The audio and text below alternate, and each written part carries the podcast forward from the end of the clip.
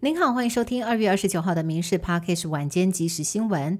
立法院招委选举落幕，八个委员会招委蓝绿各拿一席，并没有出现礼让民众党的情况，倒是民众党立委全都票投国民党人选，看来蓝白未来还有很大的合作空间。另外，民进党的部分，云林立委刘建国疑似跑票。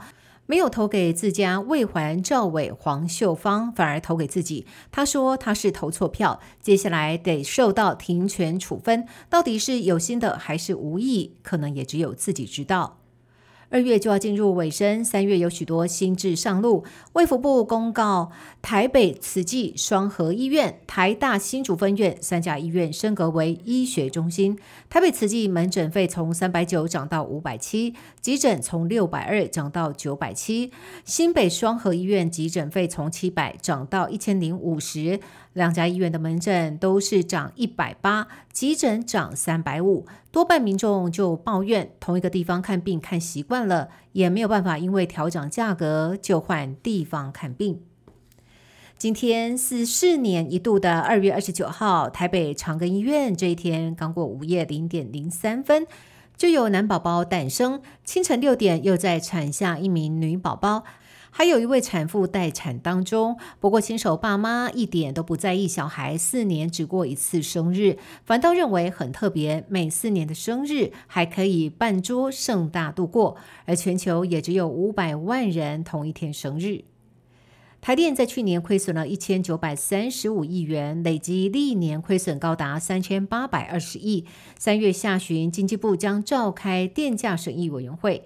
这次电价是否全面调涨呢？四月一号即将揭晓。台电表示，各界对电价涨已经有共识了。过去两年只涨工业大户，三百三十度以下民生用电二十年没有涨，偏离成本太多，使用者付费才公平。而为了跟上世界近零碳排的目标，台电这次在携手日商签混安发电 MOU。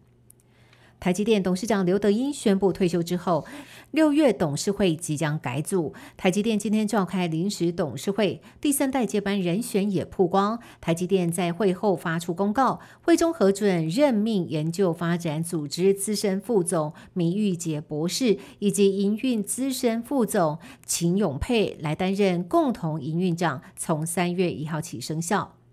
八十一岁的美国总统拜登在昨天进行年度健康检查，确认仍然十分健康。白宫医师公布的健检报告显示，拜登十分的健康，活力强健，没有发现新的问题，仍然适合履行总统职责。但是，拜登并没有接受记忆与认知测试。白宫解释说，这是因为医生认为，从拜登每天的行程、探讨的议题来看，每天都有通过认知测验。二十九岁的日本旅美职棒球星大谷翔平，今年才刚转战道奇队，今天又在 IG 上惊喜宣布，已经和一名日本女性结婚，但是没有公布女方的身份。大谷明天公开受访的时候会进一步说明，但希望大家不要打扰他的亲友。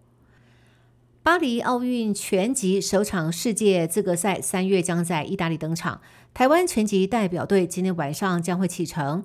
陈念琴、黄晓雯将领军拼奥运门票，两人只要闯进四强，就能如愿前进巴黎奥运。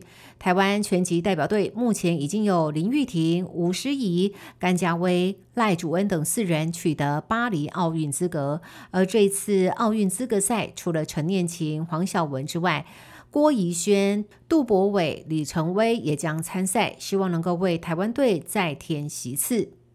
以上新闻由民事新闻部制作，感谢您的收听。更多新闻内容也请上民事新闻官网搜寻。